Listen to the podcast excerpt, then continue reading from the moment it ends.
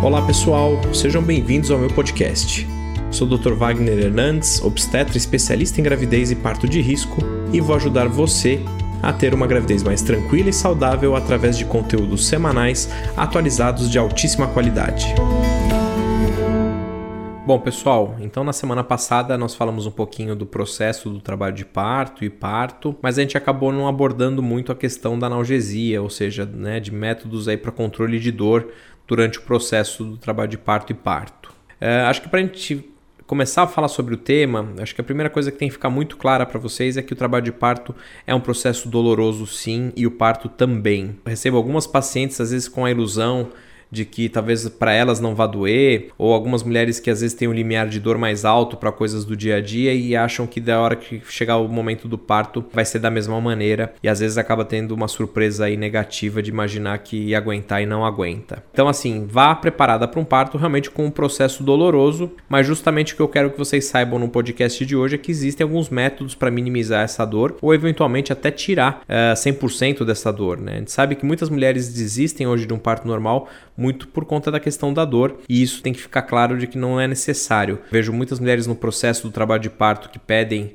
às vezes uma cesárea por dor, e na verdade o que elas precisariam, na verdade, é de uma analgesia de parto, por exemplo, ou eventualmente de algum outro método não farmacológico para o controle dessa dor. E é por isso uma das críticas que eu faço àquele projeto de lei da deputada Janaína Pascoal, que autorizou que as mulheres peçam uma cesárea durante o trabalho de parto, e justamente não é isso que talvez as mulheres queiram, né? Eu acho que para aquelas que querem e sabem, são bem informadas, eu acho que é justo. Mas geralmente a mulher com dor, ela quer alguma coisa para tirar a dor e não, na verdade, uma cesárea. Mas falando pouquinho então da questão do controle da dor, é, geralmente a gente então vai trabalhar com os métodos não farmacológicos, ou seja, os métodos sem remédio, e os métodos com medicações que podem ajudar. Vamos começar pelos métodos não farmacológicos. Então, o que, que a gente tem disponível? Então, a gente tem, por exemplo, a massagem que até o próprio acompanhante, por exemplo, pode fazer. Então, às vezes, uma massagem na região lombar pode muitas vezes minimizar esse desconforto da contração. Vale lembrar que tem algumas mulheres que no momento das contrações elas não querem nenhum tipo de toque. Então, não é uma regra que isso vá funcionar para todas, mas algumas mulheres se beneficiam sim, por exemplo, de uma massagem. Às vezes, uma compressa quente, por exemplo, na lombar pode ajudar. Algumas mulheres preferem umas compressas frias, enfim, existe algumas coisas aí térmicas que poderiam também ser benéficas. Quando a gente fala, inclusive dentro de uma estrutura hospitalar, a gente fala muito, por exemplo, do uso de banheira, né, de água quente, tanto de chuveiro quanto banheira, dependendo do hospital, isso é disponibilizado, e a gente percebe que isso traz um conforto muito grande para as mulheres. Geralmente é um bom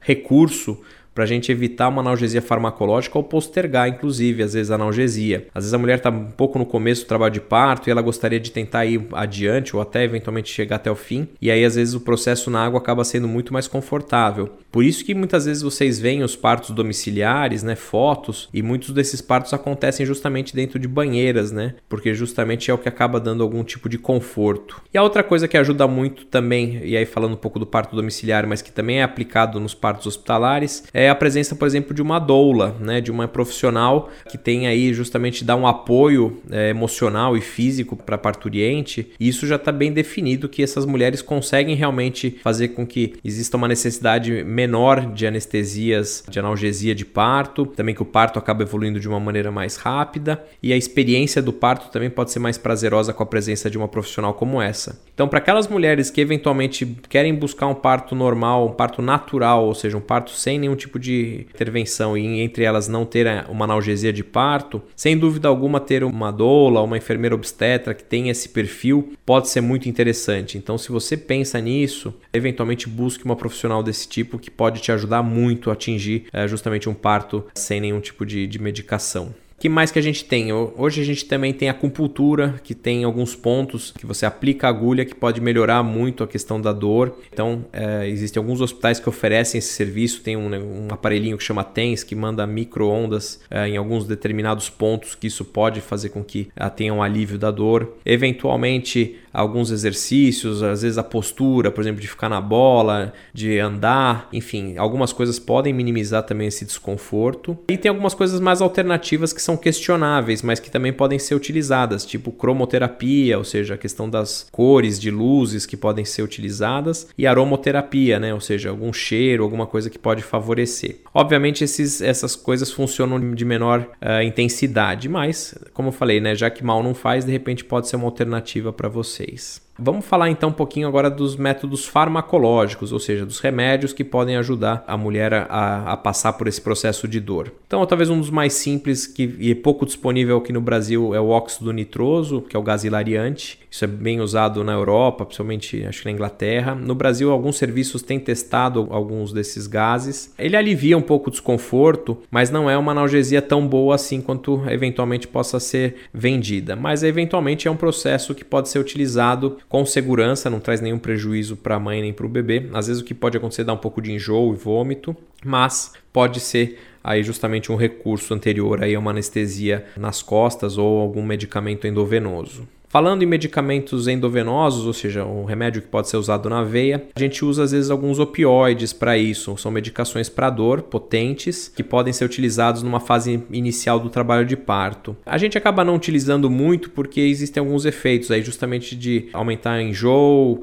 às vezes vômito, e existe também a passagem dessa medicação pela placenta. E aí o bebê que teoricamente está ali calmo e tranquilo, ele pode receber uma medicação que talvez não precisasse. E se ele nascer na vigência da medicação, eles podem nascer um pouco mais que a gente chama de deprimidos, ou seja, com a respiração um pouco menos adequada. E aí teoricamente às vezes precisa usar algum tipo de antídoto para reverter essa medicação. Mas em alguns casos onde a dor é muito intensa e, por exemplo, a mulher tem uma contraindicação a tomar anestesia nas costas que a gente vai falar já já, ou seja, uma peridural, um duplo bloqueio, teoricamente pode ser um aliado. Então a gente faz essa medicação para que ela consiga aguentar mais um pouquinho, aguentar um tempo adicional e eventualmente fazer o parto não necessariamente de maneira sem nenhum tipo de uh, intervenção medicamentosa. Agora vamos falar um pouquinho então da analgesia de parto. E aí a gente vai falar justamente daquela anestesia que é feita nas costas da parturiente. Geralmente vocês devem ter ouvido falar já que tem a RAC, a peridural e tem o duplo bloqueio. São as três principais anestesias nas costas que a gente faz para parto. A RAC, a gente só consegue fazer a RAC quando o bebê já está quase nascendo, assim, praticamente coroando. E aí às vezes para fazer a, a, peridural é um pouco mais trabalhoso, então uma RAC que a gente chama de expulsivo pode ser um, uma anestesia interessante. Por que, que a gente só faz a RAC nessa situação e usa a RAC hack só praticamente para fazer cesárea. Porque a hack, né, é, o anestesista ele coloca uma agulha no espaço correto, injeta o anestésico e esse anestésico ele tem um tempo de duração aí de mais ou menos uma, duas até três horas no máximo. E aí depois passa completamente o efeito, ou seja, para fazer uma cesárea ou para um parto que vai acontecer nos próximos minutos, funciona muito bem. Mas se a gente imaginar que o processo do parto pode demorar 12, 18, 20 horas, se a gente não fizer dessa maneira, o que, que vai acontecer? A gente vai ter que picar essa grávida, essa parturiente a cada duas, três horas para fazer mais anestésico, o que não faz sentido nenhum. Então, justamente a diferença da hack para peridural vai ser essa. A peridural é um espaço anterior ao da raquidiana, é deixado um catéter lá flexível, ou seja, um canudinho flexível, e aí pode ser injetado anestésico por quantas horas for necessárias. Então, se o trabalho de parto durar 18 horas, essa mulher pode receber anestesia por 18 horas. Então essa vai ser a grande diferença. A outra diferença também que vai estar relacionada também à dose é que na hack se é, geralmente faz uma dose que a mulher não sente absolutamente nada do umbigo para baixo, né? Para fazer uma cesárea precisa ser dessa maneira. Na peridural o anestésico é infundido na quantidade adequada, ou seja, essa mulher ela tem que perder essa dor, ela vai ficar sem dor, mas ela não deve perder a parte, por exemplo, motora. Então ela deve conseguir continuar se movimentando, inclusive ela pode andar, caminhar, ir ao banheiro. Então o objetivo da analgesia de parto com uma peridural ou duplo bloqueio, que é a combinação dessas duas técnicas numa picada só, é essa, de que a mulher tenha um conforto, mas que ela continue conseguindo se movimentar e na hora de fazer a força, que é uma das grandes críticas que a gente ouve às vezes em relação à anestesia, a ideia é que a mulher continue conseguindo fazer a força normalmente. É óbvio que a mulher que está sem nenhum tipo de anestesia, quando ela sente a pressão da cabeça ah, ali na vagina, na vulva, ou seja, até pegando ali a região do intestino, ela sabe aplicar força de uma maneira, obviamente, muito mais eficiente. Afinal, ela quer se livrar daquela dor e ela sente uma pressão absurda. Então, geralmente, por isso que eu falei para vocês ah, no podcast anterior, de que o tempo do expulsivo, ou seja, o tempo que a mulher fica fazendo força sem anestesia, é menor do que quando ela está com anestesia. Agora, eu acho que se a decisão da mulher, não vejo problema nenhum a mulher ficar uma hora a mais fazendo força de uma maneira mais confortável, da maneira que ela idealizou o parto dela. Então, essas são as diferenças entre a hack e a peridural. E aí, como eu falei para vocês, existe uma situação do duplo bloqueio, que é um é combinado tanto um pouquinho da hack que dá um alívio mais rápido, quanto a peridural que vai favorecer uma infusão de anestésico durante quantas horas for necessário. Agora, o que eu ouço bastante justamente são as críticas à analgesia de parto como sendo um vilão e acho que isso tem que ser desmistificado. Então, primeira coisa que tem que ficar muito clara é que essa anestesia é feita nas costas da parturiente e não existe nenhuma passagem desse anestésico pela placenta, ou seja, não vai chegar para o bebê. Então o bebê não nasce anestesiado, analgesiado, porque a mulher tomou uma anestesia nas costas. Acho que esse é um ponto que tem que ficar sempre muito claro. O outro mito é de que a anestesia pode parar o trabalho de parto. Em raríssimos casos, isso pode até acontecer, não de parar, mas talvez de, de fazer com que as contrações fiquem um pouco abaixo do esperado e eventualmente algum ajuste precise ser feito, mas isso é exceção. Geralmente, quando você faz anestesia na mulher e ela está em franco trabalho de parto, as contrações continuam e o parto continua da mesma maneira. Então, é mito de que anestesia de parto, analgesia de parto, pare o trabalho de parto. Isso pode acontecer, como eu falei, esporadicamente. Então, eu aqui no consultório, eu faço a maior parte dos meus partos normais com analgesia de parto e felizmente a gente realmente não observa esse problema. Outro mito que existe também é em relação a uma dilatação mínima para fazer anestesia de parto, analgesia de parto. Tem alguns colegas que só oferecem analgesia de parto para suas parturientes a partir de 6, 7 centímetros, que seria considerada a fase ativa do trabalho de parto. Isso também não existe nenhum embasamento científico de que seja real, de que seja necessário. Então eu, por exemplo, para as minhas pacientes eu ofereço anestesia de parto uh, assim assim que as grávidas demandarem, ou seja, assim que a mulher achar que ela precisa da analgesia, que ela não aguenta mais todo aquele processo, eventualmente ela já fez uso de todos os métodos não farmacológicos e ainda assim o desconforto é muito intenso. Então a analgesia de parto a gente faz de acordo com a demanda da mulher e não por uma dilatação mínima ou fase do parto específica. Vale lembrar também que a analgesia de parto também pode ser um aliado para um parto que está evoluindo de uma maneira amorosa, ou seja, não está evoluindo da maneira que a gente gostaria. Às vezes a gente acerta as contrações costocina, a gente rompe a bolsa e ainda assim o colo do útero não está dilatando de maneira adequada. E às vezes a gente fazendo uma analgesia de parto, a gente percebe que isso tira um pouco da tensão da mulher e a coisa evolui de uma maneira muito melhor. Então, mesmo para uma mulher que gostaria de ter um parto natural e às vezes o progresso não está adequado e aí teoricamente o próximo passo seria fazer uma cesárea, às vezes a analgesia pode ser justamente um salvador aí desse parto e transformar esse parto num, num parto normal que estava encaminhando para uma cesariana. Então eu gostaria que sempre vocês vissem justamente todas essas técnicas de analgesia como algo benéfico, algo que pode ser muito legal para essa mulher ter uma experiência prazerosa no seu parto. Nem todas as mulheres vão querer analgesia e acho que isso também tem que ser respeitado. Então, se a mulher optar por um parto natural, sentindo todas as dores, acho que é um direito da mulher. É, existe aí até alguns casais que pedem para o obstetra não oferecer anestesia, porque oferecer analgesia nesse momento seria fazer aí a, a mulher ceder a uma tentação. Na verdade, eu ofereço sim para minhas grávidas. Obviamente, se ela pedir, eu não vou oferecer, mas as minhas pacientes geralmente falam para que ofereça em algum momento. E eu me sinto muitas vezes aquele, aquela pessoa que está oferecendo aí um bolo de chocolate para uma pessoa de dieta.